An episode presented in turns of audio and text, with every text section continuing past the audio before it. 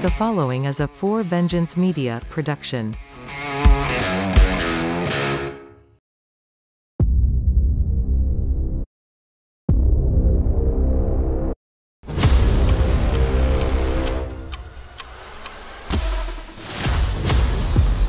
The sport we love is undergoing a shift. What a beauty! Borders are breaking down. Some might say disappearing. Huge goal! And the freedom to choose is gaining momentum. JPHL! Through it all, players are better than ever at all levels. From youth hockey to the best junior leagues and the highest level, the game is reaching new heights. Presented by Four Vengeance Media, this is Game Changers, the home of hockey. On Silent Ice TV.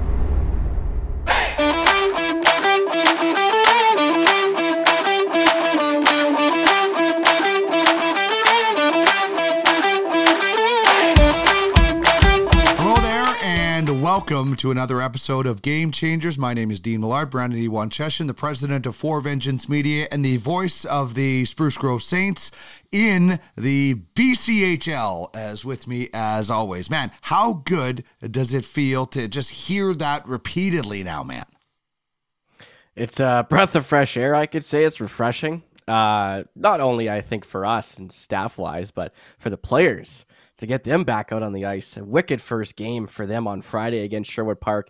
And I won't sugarcoat this. One of the best games of hockey through and through, almost like the Oilers game the other night in Vegas. Adin Hill, my goodness, what a game he had, by the way. Unbelievable game. You just knew it from the moment he stepped on the ice that the Oilers ran into a hot goalie uh, that night and weren't able to get their 17th straight, which let's just say 16 is impressive by itself. But yeah, the, the Saints game was incredible. It was like a, a breath of fresh air, a renewed energy, uh, new life in the building, new life for the players, coaches. Uh, excitement, I think, too, was back. And Tyler Wolk, our color guy, will tell you as well that the excitement was back in the building. It, it was a wicked atmosphere to be a part of. Uh, the game was action packed, great flow. Uh, Spruce Grove ended up getting the win with a 5 3 W, uh, including the empty netter, Stephen Kirkpatrick, two goals, including the game winner, a short-handed backhand breakaway beauty uh, that got it done, and a well officiated game as well. Big shout out to our one of our uh, referee and chiefs here at Silent Ice and the referee academy, Scott Fulmer, coming out of retirement, putting the uh, stripes back on, not the armbands. He won't do that, just the stripes, and uh, lining a great game along with a young crew uh, sent by the BCHL who were already in town to do the JPHL showcase at Silent Ice Center and in Morinville. And hey, just happened to work out that they were needed on Friday as well at the Grant Fuhr. And a wicked job uh, through and through. It was uh, a breath of fresh air to be back on the ice, back in the booth, I should say, on Friday. Uh, well done by everybody involved for sure. Timing is everything, and uh, the fact that this worked out the way it did, um, it's just it's serendipitous. Okay, so we're gonna have a really fun show. Uh, we're gonna dive into our top five stories of the week, but then we are going to bring on executive director Dan Leckelt from Silent Ice Sports and Entertainment, uh, a man that you've known uh, for many years. I'm I'm just getting to know over the last year, but um, you know between him and Lindsay and the entire staff at Silent Ice have built an empire in independent hockey. So we're gonna chat with him not not only about the recent news, but how everything got started. Where does the hockey passion? I, I've said this to many people.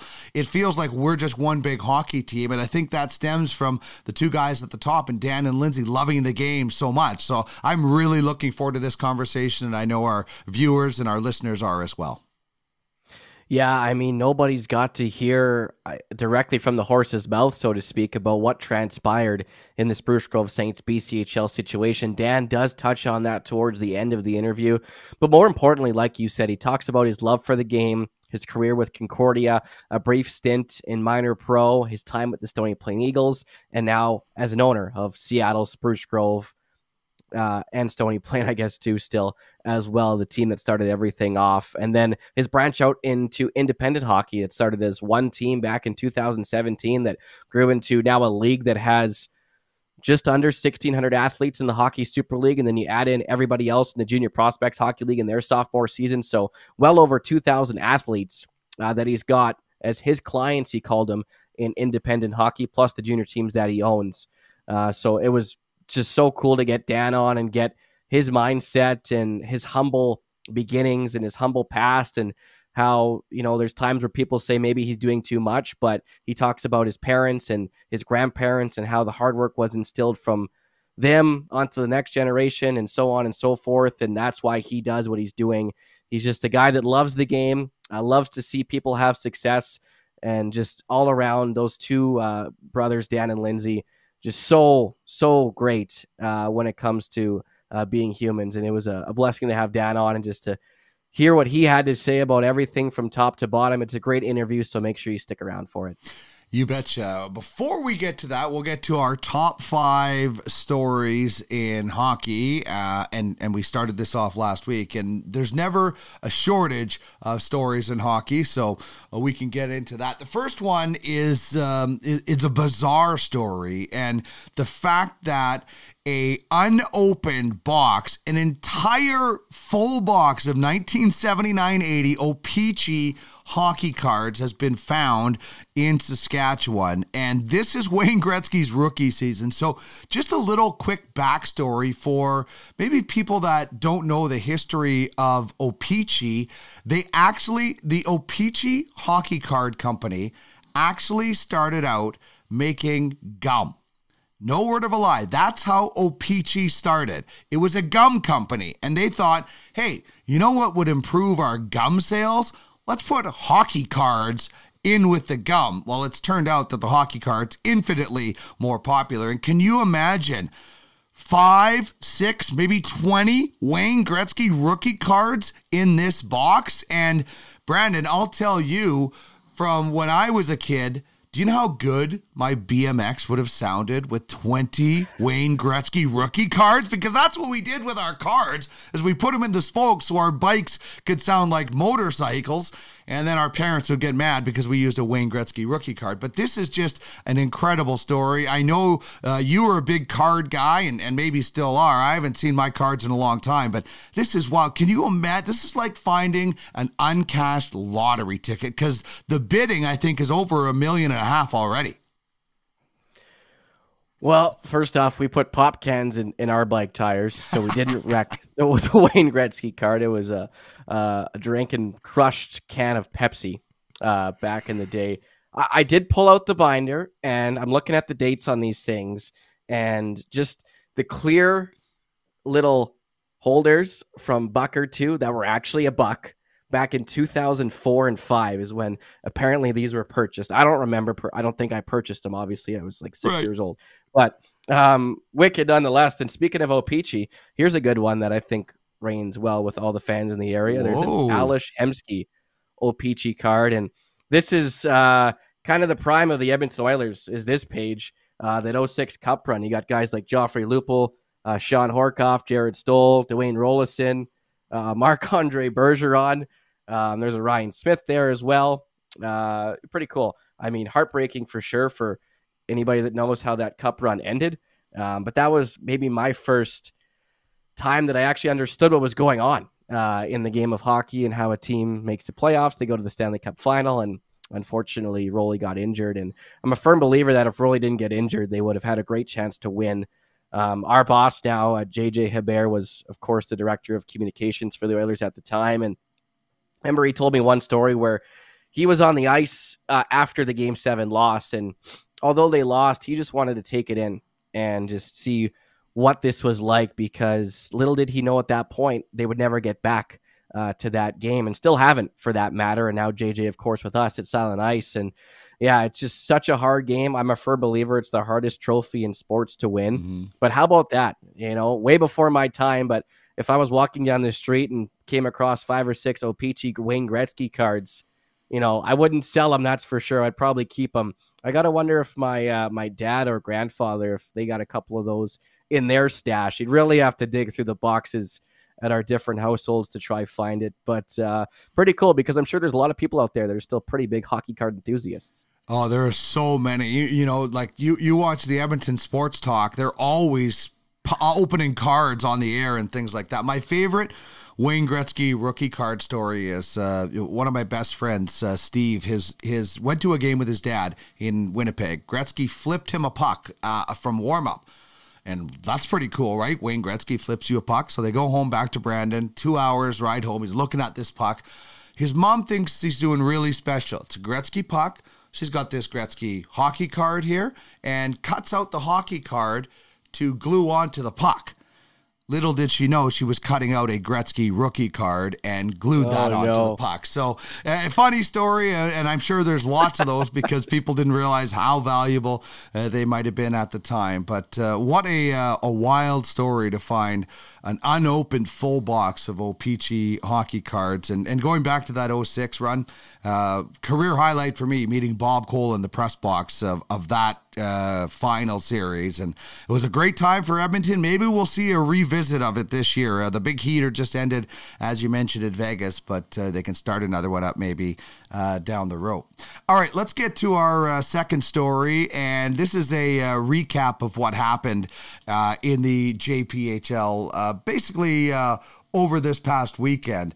And there's some really great storylines to talk about in the JPHL. How about uh, the story in the U14 division of Andy McCollum? Uh, he's the goaltender for uh, HC Edmonton, and he's perfect so far. Uh, I don't believe in any kind of a shutout jinx or any broadcaster jinx, so I have no problem saying McCallum is perfect right now. But look at these numbers 13 and 0 a buck 90 goals against average, 914 save percentage, and two shutouts on the season. His partner, Chase Couturier, is right behind him, 16 and 1, 223, two shutouts, 898. Uh, Edmonton has lost once this year um, in regulation and also once in the Winter Championship. So that is uh, remarkable, uh, a story after our own heart because uh, we are both goaltenders. So to see a guy who's absolutely perfect, I think, is terrific. Um, also, when it comes to the U15s, uh, we talked about this last week, and Liam Pugh, well, he's hit the century mark already in 35 games. This is combined U18 or U14 part or U15, pardon me, and U17, 35 games.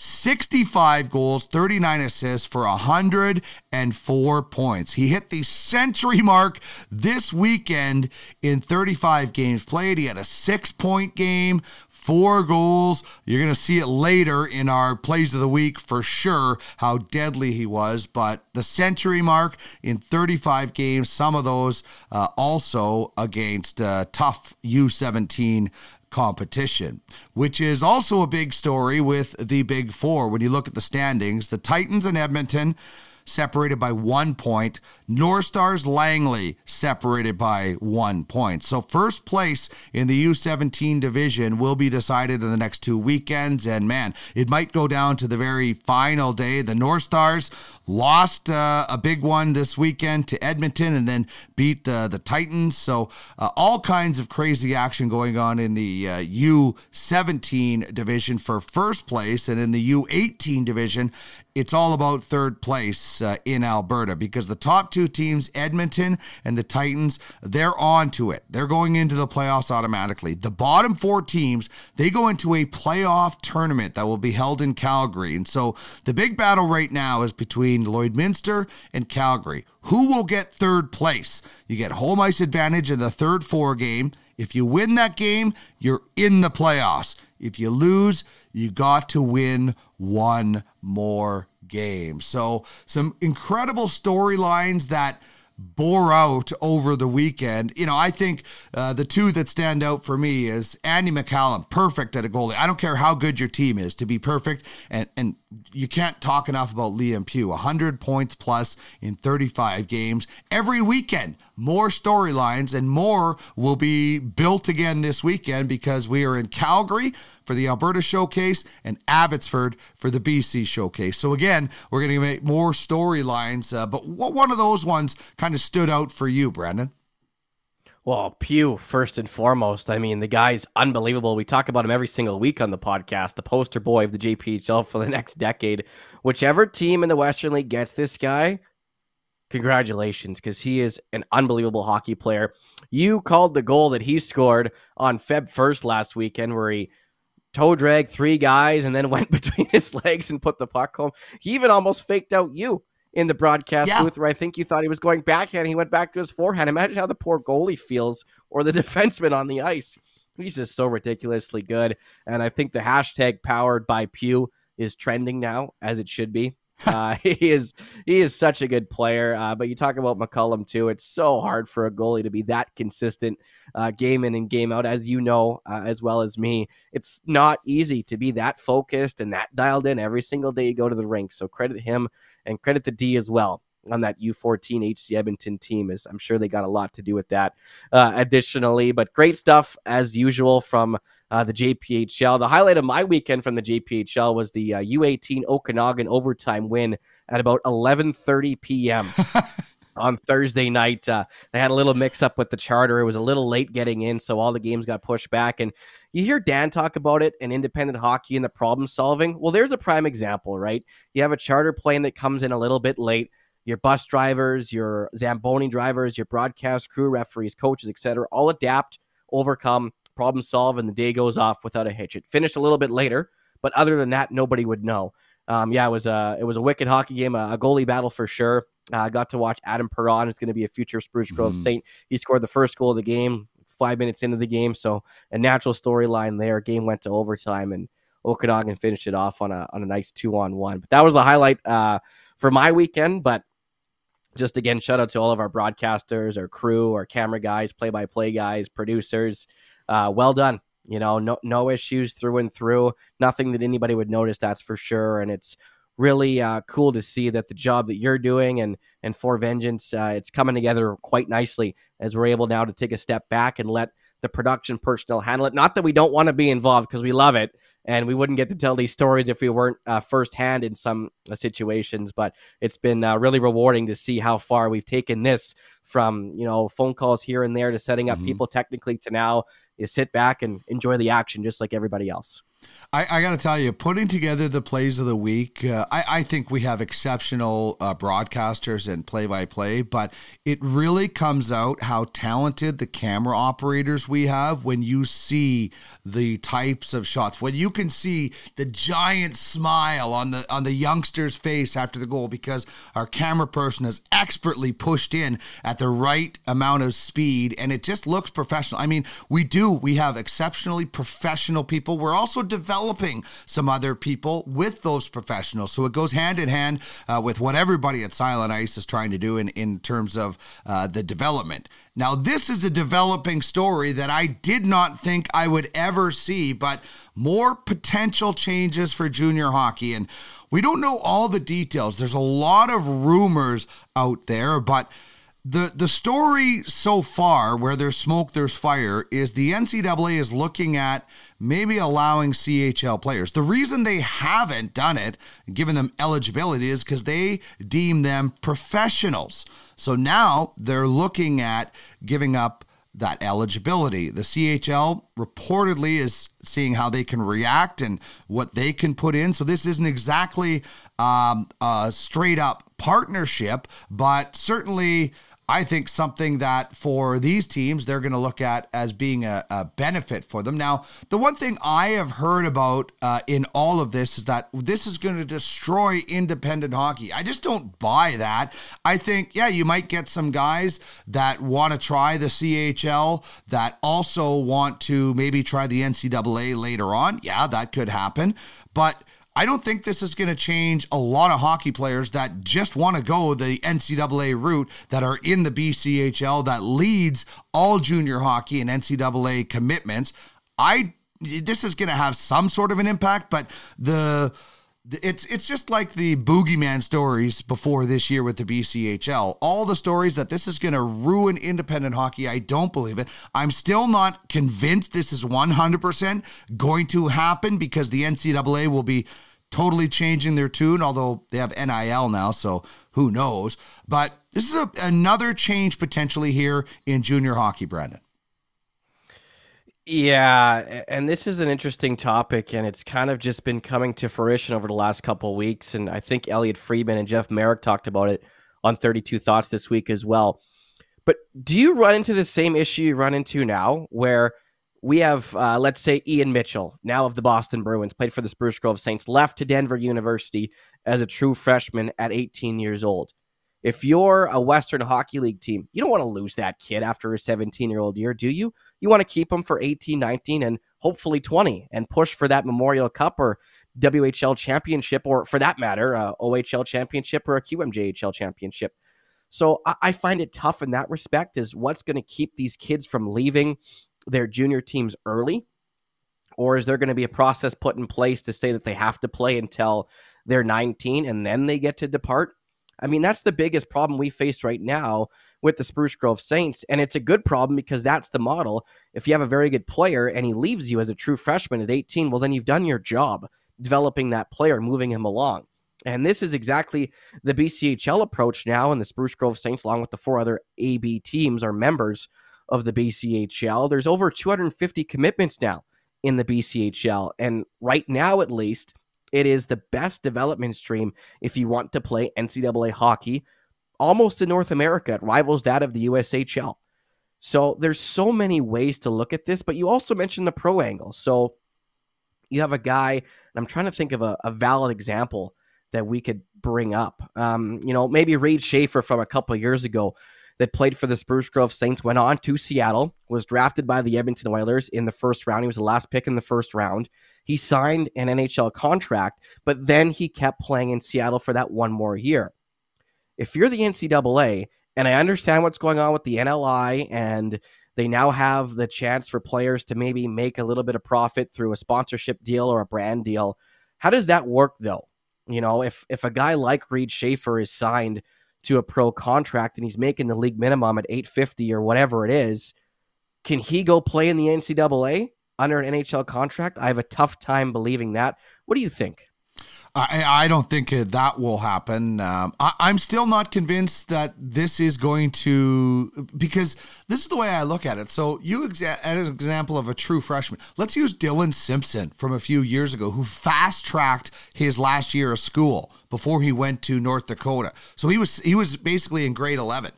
So let's say you have Dylan Simpson on one hand, then you have this 21 year old that just left um, WHL and now he's going to play for four years. This guy's going to be 25 or 26 years old when he's done playing hockey, and Dylan Simpson's come. That's a massive age discrepancy that you could be having uh, when you could have, you know, 25 year olds playing against a 17 year old.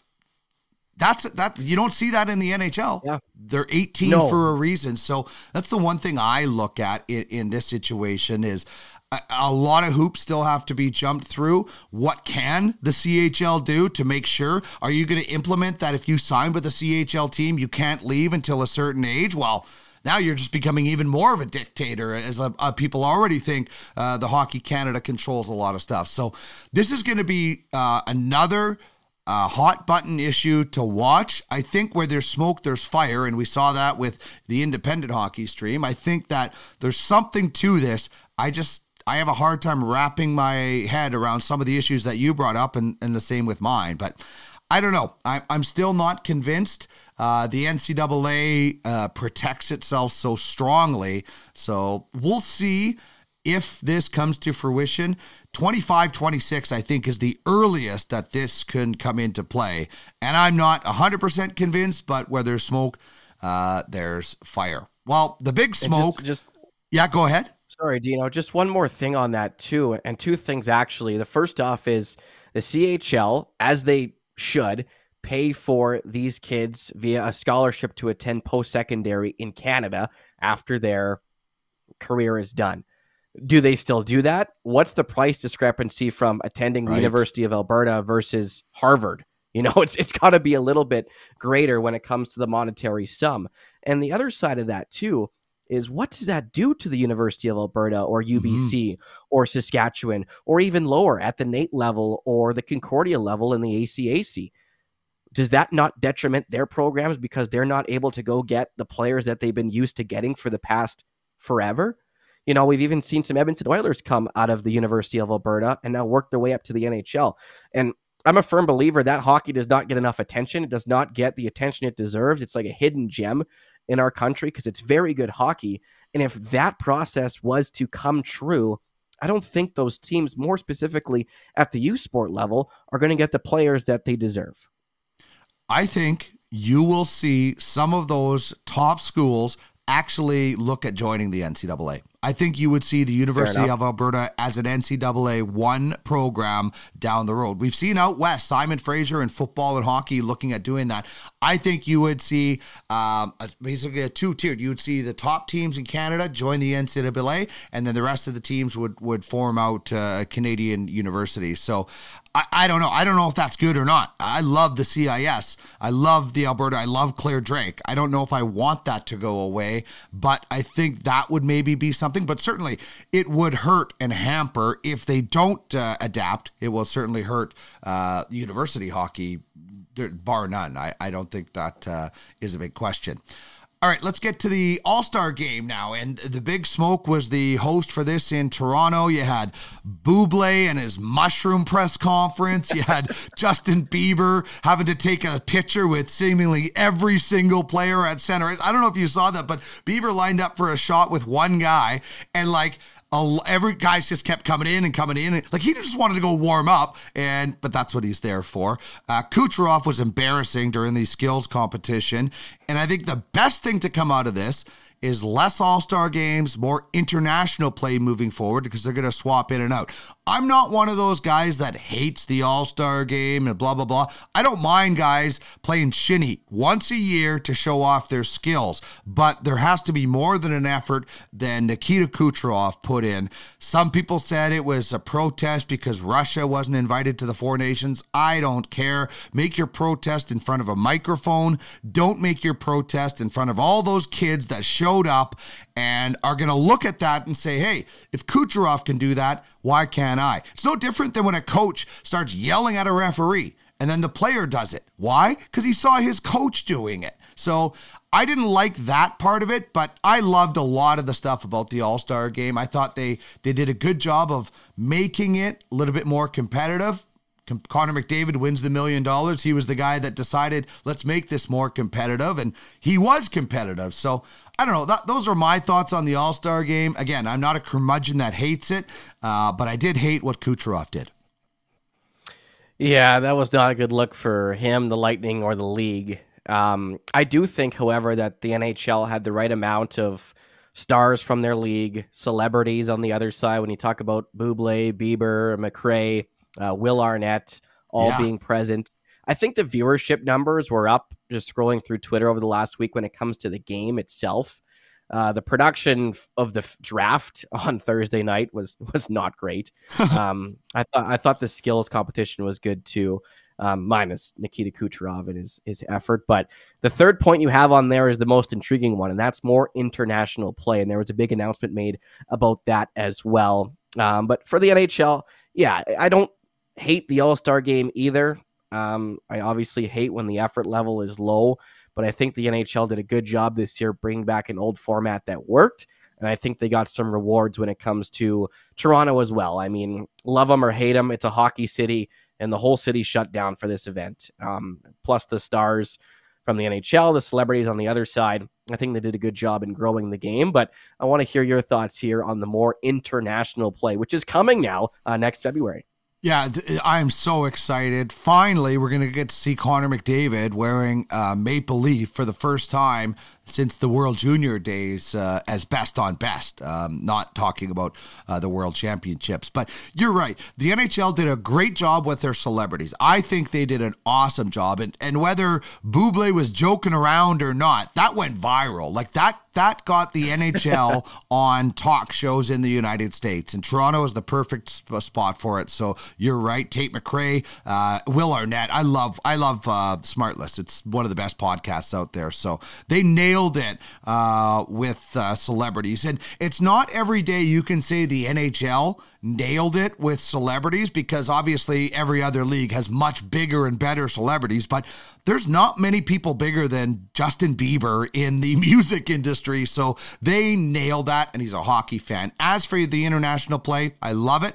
Um, the Four Nations is a good start. Get back to a World Cup. The most important thing is that the best players are going to be at the Olympic Games. I know some people say the Olympic Games are should be uh, for amateur athletes, but if honestly, if if you don't think that Usain Bolt, if you think Usain Bolt is an amateur athlete, I've got some ice to sell you here in uh, in Edmonton because it just and there's there's the the the line between amateur and professional is gone. Like track athletes get paid. NHL stars get paid. Some people have said make it a U23. I just want the best players. You see the best pole vaulters, you see the best shot putters, you see the best sprinters, you see the best skiers, best hockey players at the Olympics. It took way too long to get back. I know, obviously, uh, the pandemic played a role in that, but for me, this is the best. My favorite hockey memory of all time is the 87 Canada Cup, uh, Gretzky to Lemieux. Uh, lots of people are going to the Golden Goal. For Americans, it's the 96 World Cup. For a lot of people, it's 1972. But it's impossible not to have an international memory as a Canadian in the game of hockey. And it's about time uh, the NHL and, and the IOC is letting uh, Canadians make those memories again. Yeah, I couldn't agree more. I mean, mine obviously is the 2010 uh, Golden Goal in Vancouver. And even my mom said it at the time. How often are the Olympics going to be in the country we live in, for one? And how often is that going to happen in the gold medal game? Uh, not very, to, to be quite frank. But you go back to it best on best. Doesn't matter what sport you're doing. You know, are, are you going to send Dean Millard and Brandon Iwan-Cheshin to play against LeBron James in basketball in the Summer Olympics? Probably not. So then why are we not going to send the NHL players to go play against the other countries' NHL players? And same could be said for track or figure skating or swimming. You know, am I going to go compete against Michael Phelps? No. You know, I can't even put a figure skate on to go compete against Tessa Virtue and Scott Moir. You know, can I throw a curling rock as good as Kevin Martin? No. So best on best doesn't matter what sport it is. Um, and, and I don't know why hockey took a step back from that, but I'm glad, just like you said, that it's back now. And just to go back to the cultural standpoint of it, and I think you'll agree with me, is you know what I might be an Oilers fan, you might be a Jets fan, so and so might be a Leafs fan, but for that 2 weeks we are all Team Canada fans. And I think it's the best thing ever. It brings the country together. It eliminates all the bad things that are going on in people's lives. And just like Dan said about the Eagles, when they were stressed at Silent Air, the Eagles were there out to go and maybe get a little stress off their chest and some camaraderie with the boys and hang out and be loose. Well, I think this provides that for a lot of people that can't play the game. They get to go hang mm-hmm. out at a friend's house, go to a bar, have a beer, watch the game. And regardless of how well they do, I think there's a bigger, important standpoint to it than just Sidney Crosby scoring the game-winning goal, which is a great thing in itself. And Sid, please do that again. but I think it's it's much more than just the game of hockey. And you know what? It's transformed players. Mario Lemieux became a better player when he played with Wayne Gretzky in international play. Connor McDavid will become a better player by playing with Sidney Crosby and Nathan MacKinnon uh, in international play. And and to talk about it's a, it's a terrific point uh, from your mother is three times in my lifetime the olympics have been held in my country one i was one years old for montreal 88 i I didn't do my homework, so I didn't get to go to the Olympics. I was supposed to go with my junior high school band, and I didn't practice enough, so they didn't take me, so I missed out on that. And then Vancouver. So once in your lifetime, three times in my lifetime, one I was one years old, and who knows when it will ever uh, come back in our lifetime. So it is a, uh, a terrific point in that regard. And now we get to our final story. And if you've been following along in the hockey world, it's not hard to figure out why and what our top story is. And you've lived it, man. I'll let you take over on this story and what this ride has been and what last Friday was like. Yeah, what a ride it's been over the last two weeks. Um, we could be a little bit more transparent with it now as opposed to last week where we didn't know, to be quite frank. And now we kind of know uh, the answers and how things transpired. But this started a couple weeks ago when the Saints were on a road trip down south. Uh, we were supposed to play Okotoks on Saturday night. We finished up a game in Canmore on the Friday. Um, the news got leaked at the five teams on your screen, including Sherwood Park, Spruce Grove, Okotoks, Brooks, and Blackfalds. We're going to join the BCHL next season. That's September of 2024. Why did the BCHL put this out? I think was the biggest question to a lot of people. And their answer was very simple transparency. They knew it was out. They felt an obligation that they had to tell their fans, stakeholders, supporters, the, the list goes on and on, what their plans were. Um, and I think that that right there speaks a lot to what the league stands for is as simple as transparency. Um, following days later, uh, the Spruce Grove Saints, along with the other teams on the screen, had their games canceled when they were playing against teams that were not leaving the league to join BC. And that one, again, still doesn't make sense to a lot of us how they were still allowed to play against each other, but not against the other side, so to speak, the teams that were not leaving. Uh, another question that was asked was, you know, were the Alberta teams caught off guard by the repercussions from their former league? And I think the short answer is they weren't surprised that there was a negative reaction, but they were surprised that their games were going to be canceled. I think they thought they were in good standing and that they should have been able to proceed with the season as scheduled. Heck, they committed to the season back in May of last year when they signed their franchise agreement for the 2023 24 season, which unfortunately had to come to an end because of the simple fact that the players weren't allowed to play. So the BCHL, like Dan says in his interview, was a problem solving, proactive league. They took a good approach to it. They said, okay, it was us that put the news out. How can we help? How can we get the athletes back on the ice? Which for everybody involved has to be the most important thing. Um, they came together. They were allowed and able to put all five teams under the BCHL infrastructure when it comes to insurance, officiating, uh, statistical analysis, uh, websites, broadcasting, etc. And of course, uh, the Alberta team still had their ice that they had previously booked for all of the games that they were supposed to play in the rest of their previous league season. So they utilized their ice time. They got a little bit more. They scheduled some satellite games, and they now have a 20 game schedule, 19 left for the Spruce Grove Saints after last weekend. And then once that is done, there'll be a four and five play in series which will determine the final spot in the playoffs. And then one will play four, two will play three, and so on and so forth. The winner of Alberta will then go on to play the winner of BC, which I think is wonderful for everybody involved. It gives a little sneak peek as to what the competition could look for uh, next year. Um, and obviously, Dino, this is a big benefit to BC.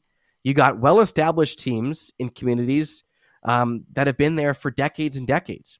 And these programs already attract high end players, and just to move them and take them into a league that's already doing the same thing is critical for the BCHL. I think it helps them in a world of ways. And on the other side of it, too, how does this move benefit Alberta teams and the teams that did make the jump? Well, the BCHL is the biggest producer and developer of NCAA Division One players in Canada and already has more Division One committed players in their one league than all of the other Canadian junior leagues combined. And now that these teams don't have to operate under the Hockey Canada restrictions and system, they're no longer restrained by a lot of restrictions. So I think it makes sense for the Alberta teams, just like it does for the BCHL as a league, to add these teams and a couple boogeyman stories that we can get out of the way right now. Uh, the BCHL is not actively recruiting teams. BCHL was approached by Alberta teams to make this happen. Granted, it was for next season and just unfortunately came true now on the other league standpoint for this year. But fortunately for the Alberta teams for this year, um, they don't know what the roster regulations are going to look like yet. They don't know what the division uh, looks like just yet. And BC is not, at this time at least, adding any more teams from Alberta. So maybe that puts a little bit of uh, education, per se, uh, in people's minds from hearing the story from where it took place a couple weeks ago to where it is today. Um, but going back to the first top topic off the podcast today was getting the players back on the ice, and it was such a rejuvenated, exciting, well played hockey game on Friday. I think everybody made the right choice, and I think that's going to continue here for the rest of the season. Well, and I think uh, people are going to be amazed. Um, you know, the, the Saints are the same team uh, that they were pretty much uh, before, but a renewed energy and and getting back on the ice has really given them a boost. And I think once you give the Alberta teams the same amount of time that the BC teams have had to recruit over an off season, you are going to see such incredible hockey next year. I love the the Western Hockey League. The hockey that you're going to see uh, Grant Fuhr Arena and the new arena uh, out in Sherwood Park, Blackfalds, uh, all around Alberta is going to rival the Western Hockey League in the next few years. It might not happen right away, but the BCHL is already so much better this year than it has been in the past, and you are going to see another level of hockey. If you've gone to the, uh, the Saints games in the past, wait until you see them at least next year, the rest of this season, because the BCHL is just, it's on a different level. And the recruitment that allows, that this allows now, that doesn't handcuff the Saints, is going to increase the level of hockey in this province massively. And and that's the thing I'm looking at is I cannot wait. Like it's funny, I'll do like a U14 at the JPHL and then go to the Saints, and it's so fast the difference, obviously. Well, now this is going to be even a step up. Uh, I, I can't wait to see how good the caliber of hockey is going to be. Yeah, me too. And the joke always was amongst broadcasters when we played against Okotoks or Brooks or these teams was, why can't we do this more than four times a year? This year, before that, it was one or two times minus what would potentially be a playoff matchup, and now that's come true. And it's not only the four other teams in Alberta. You got teams like Penticton, Trail, Salmon Arm, Vernon, all really good hockey teams that the Spruce Grove Saints have never seen yet, but like you said, are to the caliber of a Brooks Bandit team or an Okotoks Oilers team. And you're not going to see that day in and day out, uh, which is going to provide so much more entertainment. Uh, for the fans, no matter if the games are here in Spruce Grove at the Grant Fuhr, the new Civic Center, or in our province uh, to our left. It's going to be so exciting, I think, for everybody to go out there too and check out the new facilities and meet some new people and really get a different take on the junior hockey route and how they feel hockey uh, should progress in uh, their league and, and, their province, which is now expanded out to Alberta uh, as well. Uh, Spruce Grove back in action this Friday. They're in Okotoks. They have a couple road games next week against Sherwood Park and Blackfalds. They're back home on Feb 24th when they will host the Okotoks Oilers in their first home game against Okotoks as members of the BCHL. But there's another game going on this weekend too that's really exciting, and that is the Concordia Thunder ACAC game at Silent Ice Center. It's a 245 puck drop on Saturday. Uh, it'll be lots of fun. They're playing Briarcrest University, who was actually first in the division, and that might come as a bit of a shock to some people. But uh, even talking with former Spruce Grove St. Brophy Dunn over the weekend, who plays at NAIT, who was right behind Briarcrest, he said, "Man, we're gonna have a tough time catching them.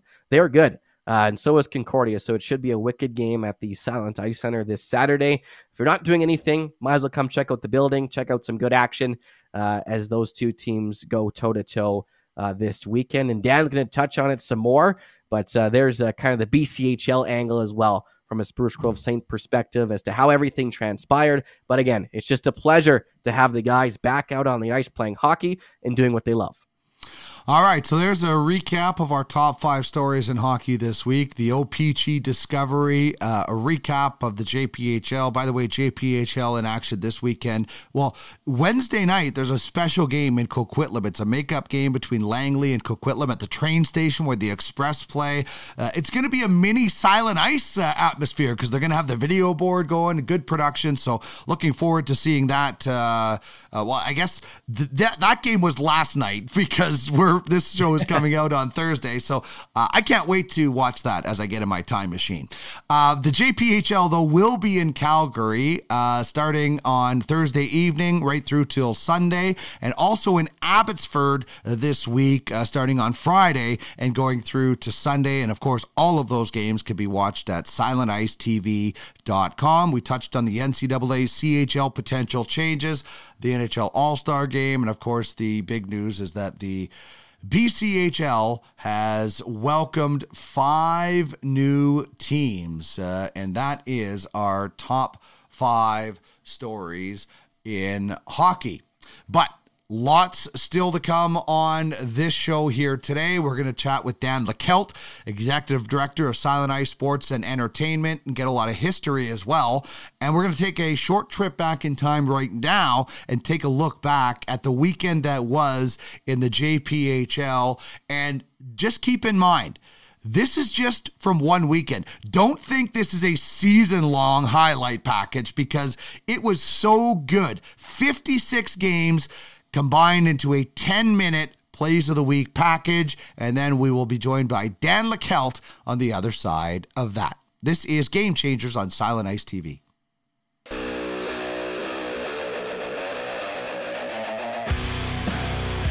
now Pugh intercepts, walks in, has some space. He doesn't need much on the back end.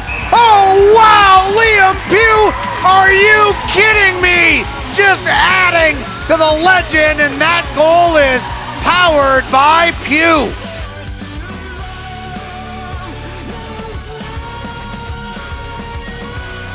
Back up to Rouse, back down to Lucas. From the hash mark, he surveys, takes a step in. What a shot! Asher Lucas, short side from just outside the dot. Beats Jack Fairhead high to the glove side. Back bar and out.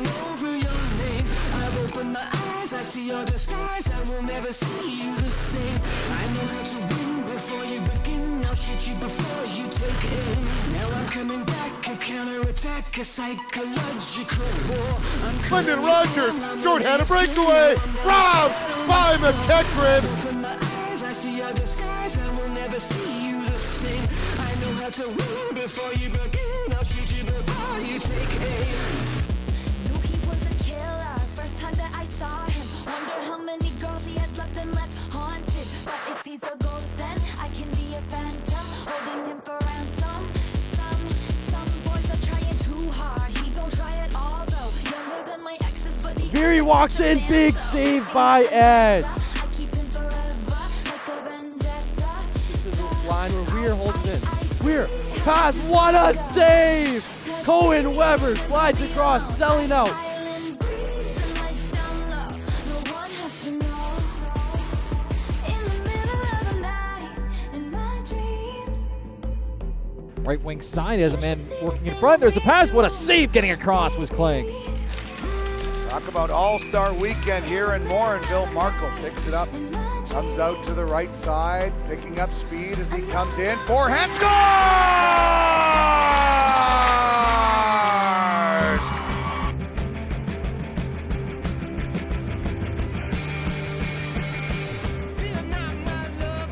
It's intercepted. Here come the Rockies down low. Quick backdoor pass. They score. The future Spruce Grove St. Adam Perron makes no mistake on the back door.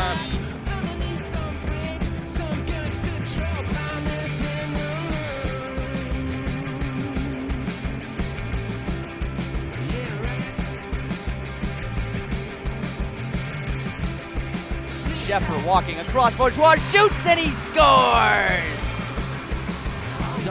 Donovan, the back pass interrupted briefly. Now Walters walks, fires, and that one caught the post. Rebound came out, and what a stop made by Weimer as he came from right to left and absolutely robbed Okanagan.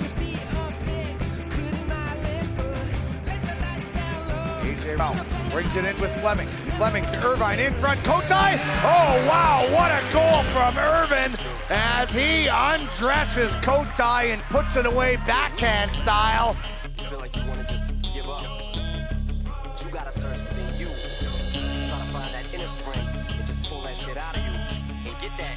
Motivation to not give up and not be a quitter. No matter how bad you wanna just fall flat on your face. Till I collapse, I'm spilling these raps. Long as you feel them to the day that I drop, you'll never say that I'm not killing them. Buchanan walks 'Cause middle, what I am firing a shot, tip towards the goal, killing they them. And I am score! not I'm just not Eminem.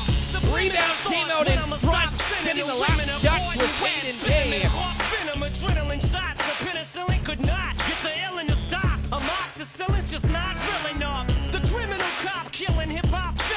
But Pugh takes that away and short-handed. Pugh busting down the right side, fires and scores for number four, Liam Pugh. Short-handed. Crib drop back as that one's intercepted. Here's a chance over for Rodriguez. One on one. Shooting. What a goal. Beautiful finish by Luke Rodriguez.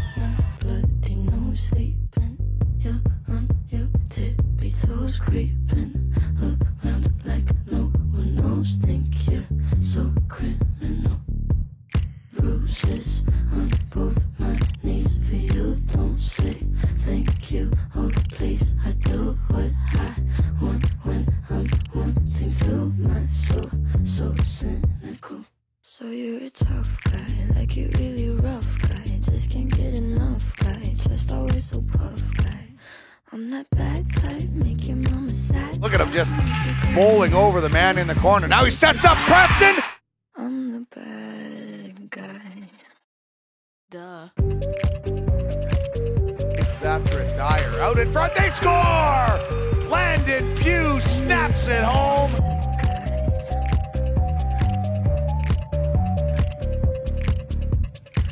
Right side, Gorman shooting that one save. Rebound in front. Great save, Craig.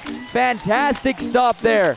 Trying to protect a one goal lead here as Liam Pugh winds it up from his own end. Has four already. Gets past one guy, sends it out front, and they score to tie the game. Pugh with a beautiful setup and the finish easily put away by Gordon.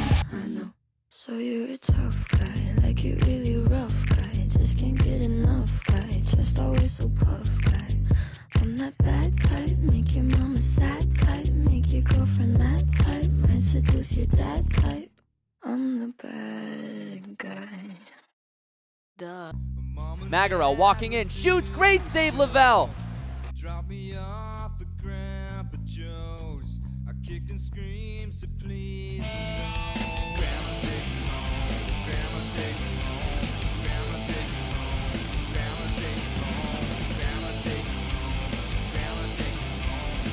carries it in behind. Loves the Hey Baby Ooh Ah song, and that's his goal song, and that'll be playing in his head. Hey Baby! Keith makes it 7 6 Langley.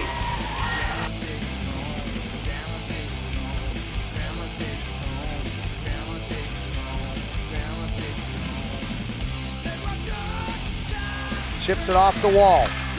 Forrester brings it in over the blue line with Preston. Shot comes to Forrester, and they send it out in front. Oh, wow, what a play! And the tap in for LaRock.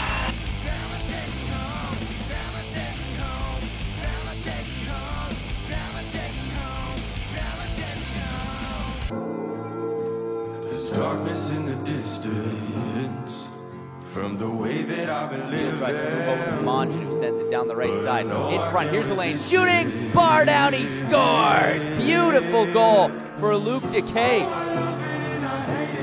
What a snipe.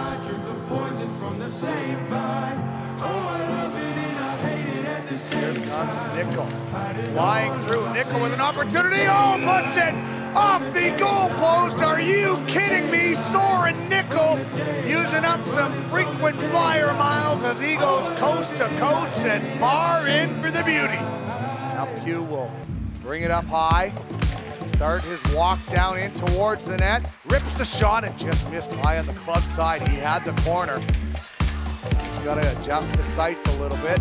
And he walks in again, and that's where he adjusts the sights. And that's what superstars do. He missed by an inch the first time, recalibrates, and powered by Pugh, Langley's on the board. Here come the Athletics. Scott, gonna get delayed in tight. They score. Roll the highlight reel. That was a beauty? Taryn late. Anderson moves that one up for Sakudiak. Sakudiak moving through the neutral zone. Over the right side, cutting in. Mason Sakudiak with speed. Shoots! What a goal! Mason Sakudiak, beautiful goal. They say I come and I go. Tell me all the ways you need me. I'm not here for long. Catch me or I go Houdini. I come and I go. Prove you got the right to please me. Everybody knows. Catch me or I go Houdini. So overtime is always about strategy. Here's Goche busting around Lucas. Goche in, and Hoffman, he scores!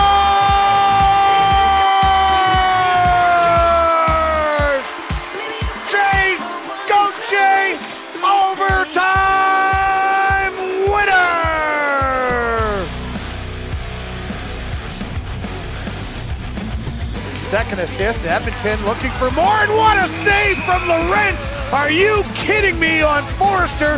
What a terrific glove save as the wrench locks it down.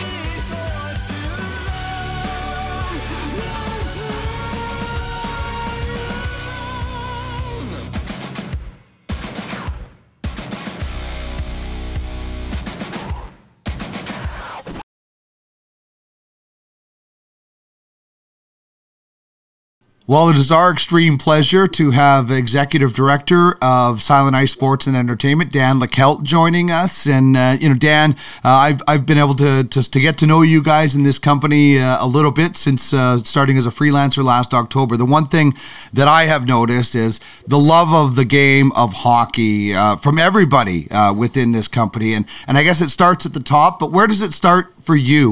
where does the Leckelt love of the game of hockey stem from? Uh, I think I was, you know, I was fortunate enough to make the, the Concordia Thunder team. Um, it was 1992. We're going back a long ways.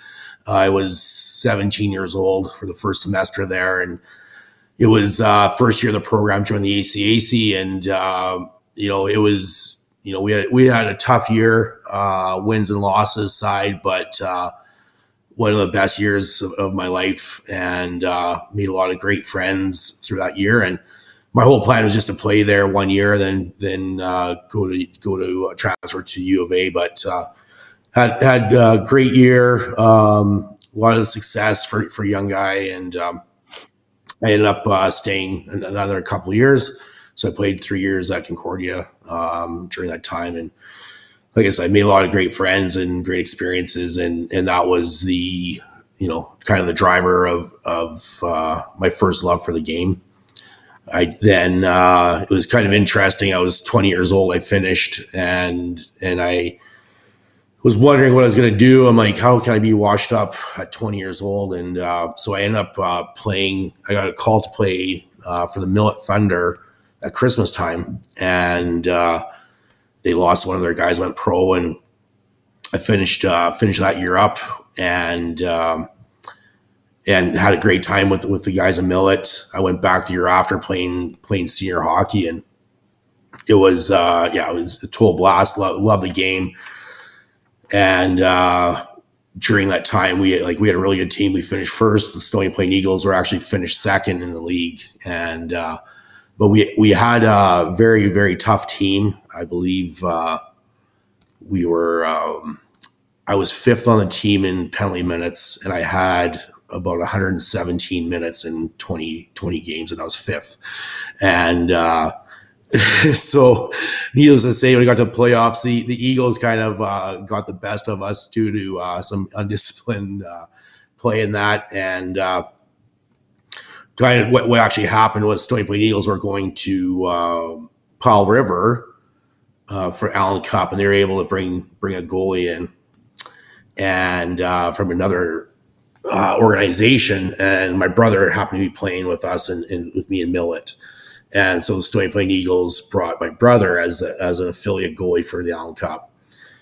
And they so he took the bus. I think it was about twenty hour bus ride each way to get to Powell River from from Stony Plain. And Mark Cronowit uh, worked on my brother for about forty hours, uh, trying to convince Lindsay to and myself to come play for the Stony Plain Eagles a year after and because uh, he was tired of playing against me apparently. So, so that was a kind of the transition to Stony Plain and how that happened. And uh, played there a lot of years, 16 years of senior hockey, and uh, in between after that next first year of Stony Plain, I went and played pro hockey in uh, Utica, New York, and. Uh, had my cup of coffee there and lasted the whole year, which is pretty, you know, and pretty impressive actually, to be honest with you when you see how many people, uh, players, uh, they have a week on the weekly contracts that they go through. We had 63 different uh, players on our team that year, and uh, Dave the Hammer Schultz is my coach, and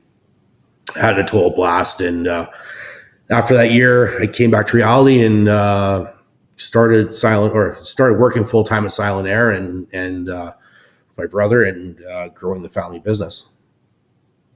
It's an impressive story for sure, from top to bottom. Uh, you mentioned all the years with Stony Plain and the Eagles. I would imagine tons of relationships cultivated there that still exist today uh, with some of your best friends. But circling back to Concordia, now that you're in the position to give back to the program that gave you so much, just what's that like for you? And then maybe segue into the big event this Saturday at your building, into which uh, Concordia is going to take the ice.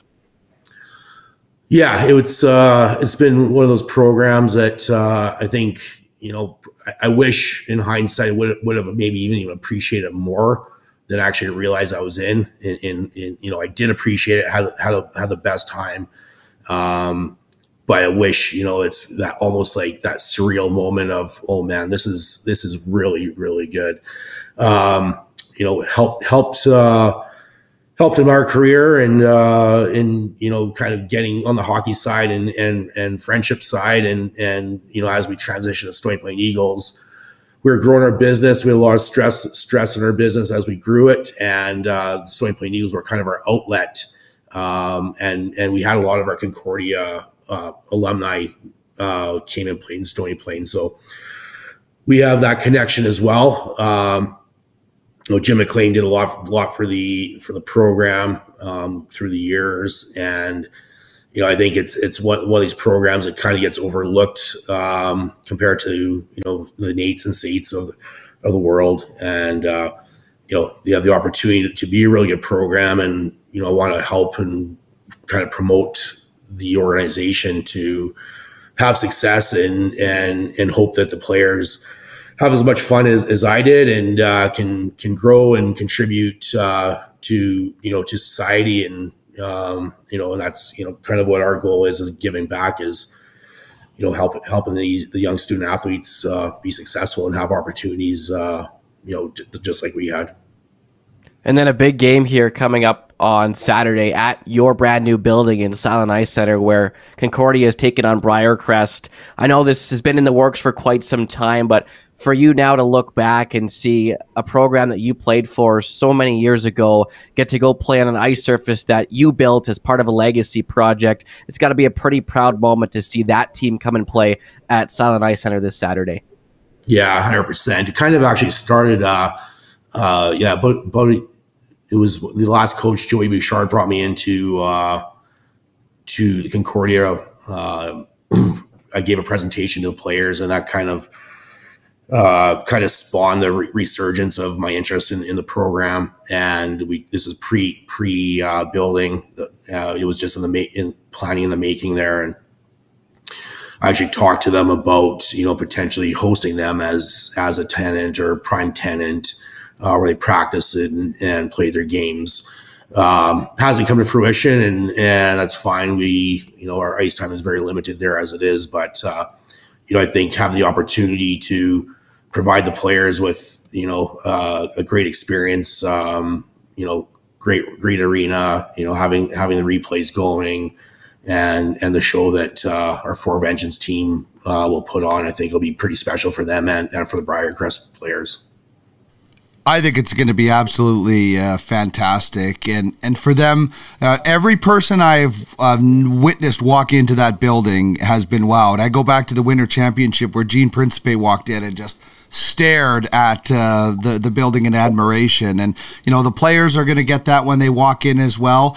I had the opportunity to walk around that building with the architect and learn so much more about why so many things went in there. It was such a pleasure. But even when you walk in there to this day, uh, such a, a proud feeling for, for you and your family to have this arena and this facility, which I call the jewel of the West. yeah, thanks, Dean. Yeah, it's uh, it, it's it's pretty awesome, and uh, you know, it was, it was one of those things where you, you know you know, we were fortunate enough to, uh, you know, um, move our company on and and have the resources to be able to do a project like this. And uh, you know, we we call it a legacy project because it's it's one of those things that will be, you know, it's a hundred year building. It's built very well. It's concrete. Um, want to have, you know, the community enjoy it.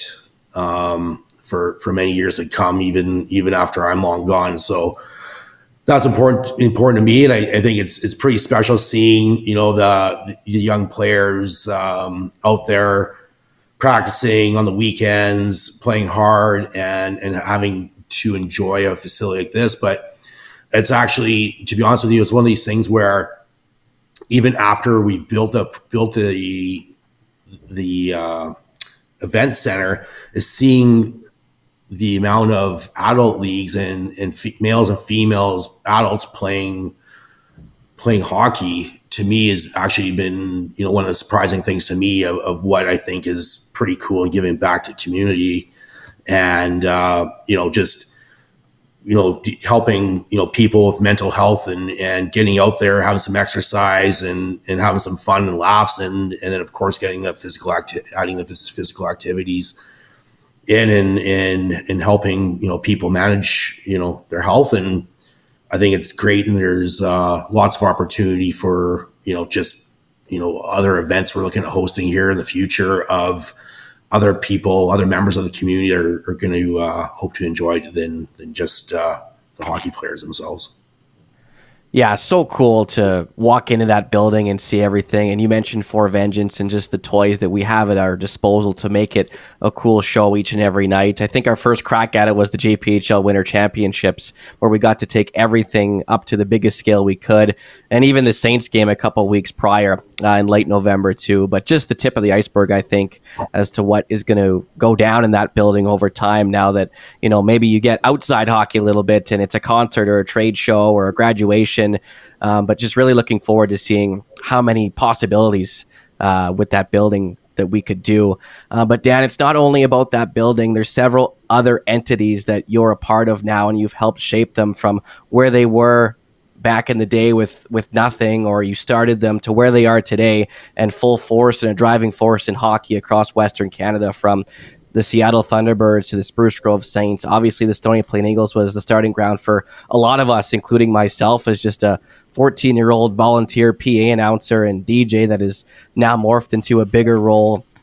Uh, but Silent Rides, Bus Charters, For Vengeance Media. I mean, the list kind of goes on and on. For you to take a look back and see the growth of Silent Ice Sports Entertainment, what does that really mean for you from all the way back in 2017 until here today in early 2024?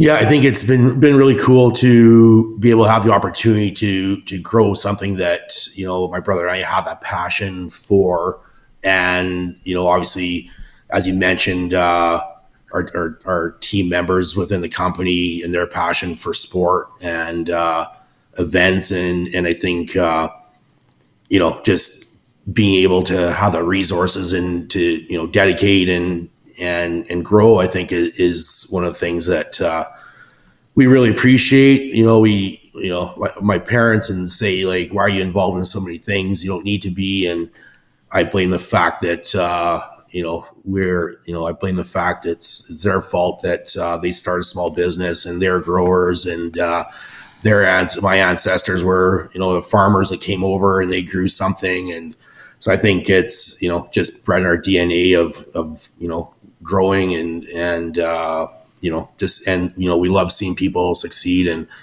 and uh, you know you see in our in our afternoon shinny games uh, you know the camaraderie and and uh, you know passion and, and competitiveness within our group and it's uh, pretty special and uh, it's uh, you know favorite favorite time of the week for sure for for, for me and I know uh, you guys as well when you're out there.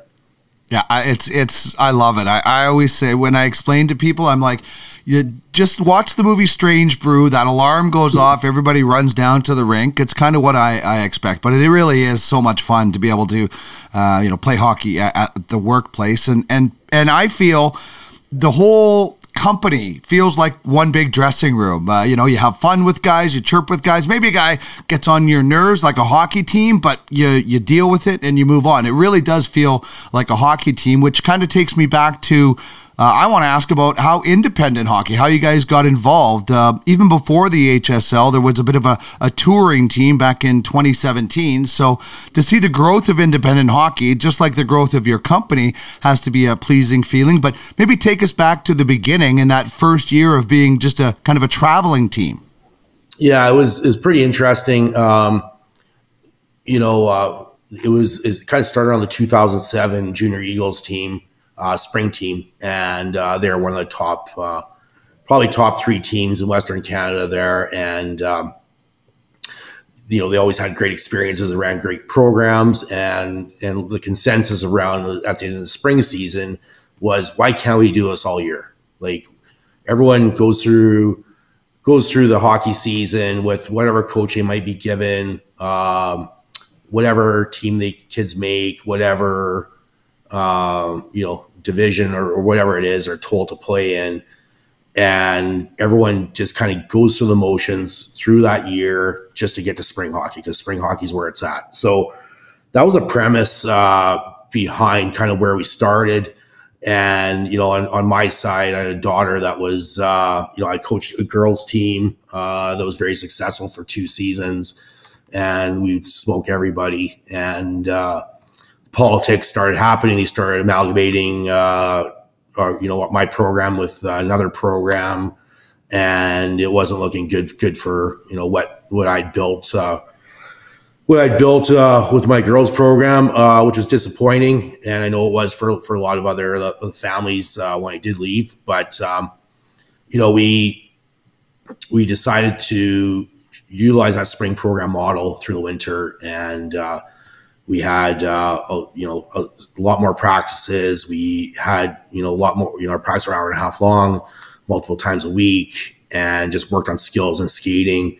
And you know, then we you know, we were able to go and play some independent hockey down in Minnesota. We did two trips down there. We did two trips down to Ontario. We did a trip to Arizona and managed to find uh, a couple kind of spring teams that would play us uh, in some exhibition games, um, you know, in the, uh, later in the spring. So, anyways, that was the where it was born, and you know, we had a great time, great uh, uh, great experience, and that's how it stemmed. And uh, you know, from from that year, from that one year, which was that inauguration moment, um, you know, we went to nine teams in two divisions a year after, and uh, I think we went to 32, 54, 83, 105 within in that fast. So and now I believe uh, with the JPHL HSL co- combination, are about 137 teams combined in independent hockey, mostly around uh, Alberta and BC, with uh, with a few exceptions in Saskatchewan. Um,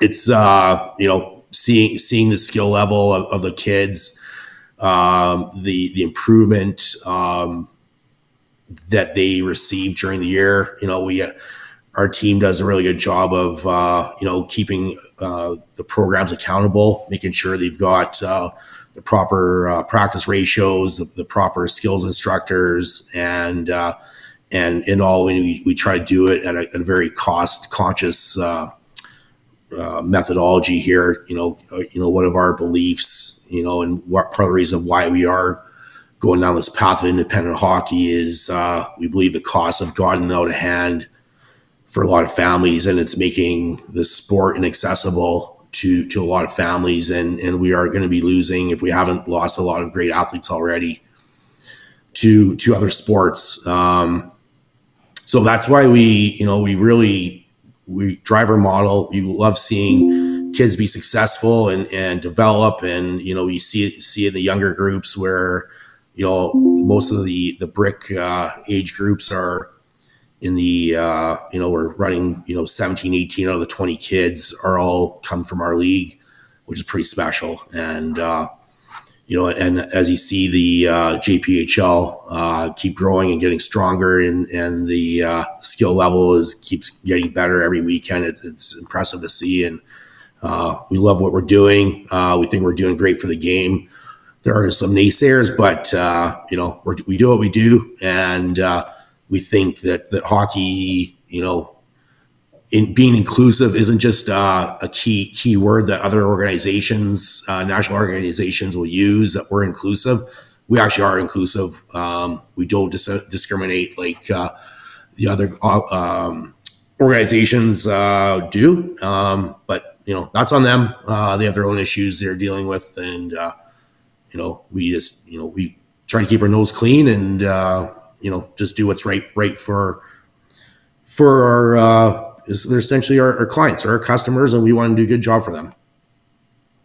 Well said. And it's funny you mentioned the winter hockey versus spring hockey because that was always the joke with my age group growing up is why do we do this for six, seven months and then go do the real thing for three months? And it's so rewarding to see that you guys have taken that and you've done it and you've done such a good job with it and brought it to where it is today. You mentioned the JPHL and its inaugural season last year, its sophomore campaign this year. But the other side of it now, too, is the Spruce Grove Saints are now part of the independent stream as well. As they've officially become members of the BCHL as of last week, which is now going to open up so many more doors for not only the athletes, but the coaches. The referees have been uh, very surprising to me, too. Even Scott Fulmer, one of our referee in chiefs, came out of retirement last Friday to lines the Spruce Grove St. Sherwood Park Crusaders game. But more and more refs now uh, making the jump to the independent side as they now have a clear fast track to junior hockey because the BCHL is now prevalent in Alberta. But going through that the last two weeks or so and getting to it to where it is today, great job to yourself and Lindsay for making that happen. A true pioneer in Western Canadian junior hockey. But just take us through the whole process in your own words into how everything came about from about two weeks ago to today, and now morphing into next season where Spruce Grove, along with the four other AB teams, are full members of the BCHL. Uh, yeah, I don't. I'm not sure how much detail I'm going to get into uh, exactly, but uh, you know, it's um, you, uh, you know what, what I can tell you is uh, the other league, the old league. Uh, there was discussions at the semi-annual meeting in regards to staying status quo. Um, certain teams moving on into an amalgamation with the BCHL and other discussions of the whole league moving as independent. Um, you know, at the, at the end of the day, um, there was some internal conversations had, committee formed, and um, you know, at the end of the day, we had uh, we had some choices that were presented to us. Um, you know, there were rumors were uh, that we were involved early on and had uh, non-disclosures signed. Uh, that's absolutely false, and uh, it wasn't until um, late December when when we actually did sign our first non-disclosure. So, um, you know, rumors will be rumors. Um, you heard it here first, and uh, from from that point in time. Um, you know, there was discussions uh, about what it would look like you know, one of our fears was um, if there's two or three other teams leaving for sure, what does that look like for the rest of the league? And what does that look like for our organization, the Spruce Grove Saints? And, and as far as the value goes, and, and, uh, you know, we already lost, uh, you know, two, two high end players to the BC League, um, you know, Morgan Brady earlier in the year. So, um, what does that mean? And, uh, you know, we, we, weighed our options and we thought there was a lot of risk on what that would actually mean if other teams are leaving, regardless whether we go or not. And uh, you know, we we made the choice. Uh, unfortunately, it was leaked out uh, within minutes of, of their of their vote that that was uh, basically it was a non-binding uh, MOU. Uh, that was just it was just basically a memorandum of, of understanding and from that point in time, you know, to be honest with you, I was actually surprised. Um, I never heard from uh, the commissioner of the old league. Uh, always had a great relationship for seven years with him, and uh, yeah, to this day, I haven't heard him saying, "Hey, let's sit down, let's talk, let's can we work through this? Can we what can we do? Never, never heard a word. Um, you know, the same same goes with Rob Sklaruk and Jeff Suggett, our governor. And so, anyways, at the end of the day, really sure, uh, you know, what what their true intentions were of you know trying to keep our players from playing. And uh, the beauty of of independent hockey is, um, you know, is being agile, being flexible, adapting to challenges, and uh, problem solving. You know, and we had a problem that needed to be solved. Um, we have no red tape, and and we made things happen. So at the other day, uh, it's going to be exciting rest of the year here, and um, you know, lot, lots of great things happening in that league. Um, so, anyways, it's going to be exciting. Uh, new challenges, new opportunities, and uh, yeah, wish wish the best to to everybody involved. Uh, we're certainly looking forward to it. Uh, I know Brandon uh, had a chance to f- call the first game in the BCHL the other day. What an exciting moment that was to see that first goal. Uh, and we appreciate uh, getting it straight uh, fr- from your mouth. And, and, you know, a lot of the rumors that were even going back to the Silent Ice Center being built and all the rumors that were going on. So it's nice to be able to finally be able to say, hey, this is what actually happened from our point of view and to be able to get that out there. And, and for everything, for for you and, and Lindsay uh, that have provided for all of us. Uh, we're all grateful. We all love it. And uh, I know it's been, I can just speak for myself, it's been a heck of a fun journey being a part of this and be able to do this show with Brandon. So, Dan, thanks very much for joining us on the show. Ewa, you got any last words for Dan? Well said, Dan. Appreciate it and echo everything Dean said. It's going to be a fun future here in independent hockey and even more so in Spruce Grove with another new building on the horizon. Looking forward to everything that's coming down the pipe and looking forward to the vertically, vertically integrated development model really taking off here from what age 10, 9, all the way up now to 40 if you want to play for the Stony Plain Eagles. So it's definitely there if you want it, but appreciate Yeah. the time and thank you very much for doing this. Yeah, looking forward to sniping on you guys next shinny game. Thank you. Well, that was certainly a thrill to uh, get a chance to talk with uh, Dan Leckelt. And uh, once again, uh, there is the venue, Silent Ice Center, for this game, Concordia, Briarcrest, Saturday. 245 uh, it's going to be awesome and of course the four vengeance team uh, will be all over it at that beautiful building uh, that everybody who gets to play there should feel extremely lucky and fortunate. I know I am uh, getting to work there and the odd time we get to get out on the ice. But uh, what a refreshing conversation to hear it straight uh, from Dan Leckelt about the things that they're they have done and what they're working on now. We know it's uh, every time it seems we come into the office, there's something new, which is exciting for us because it means that we're never going to sit back and say, ah, we're done, right? We're always going to be pushing the needle forward. Yeah, it's such a refreshing conversation, like you said. Just his humbleness and where he came from, and just the work ethic that was instilled with his parents, his grandparents, and how he's taken everything to non existent, inventing it, and all the way to where it is today. It's a truly impressive uh, staircase or ladder that he's climbed with Lindsay uh, to get everybody to where they are today, not only for for Vengeance, but for all the other properties in Seattle, Spruce Grove, Stony Plain, Silent Rides, the Referee Academy. Uh, the list goes on and on. So, uh, just refreshing is a great adjective to describe having him on to get the full story uh, for everything, including uh, BC, the Concordia game, uh, his level of Silent Ice, and what it's been, what it's got to, and what it's going to look like uh, for the future.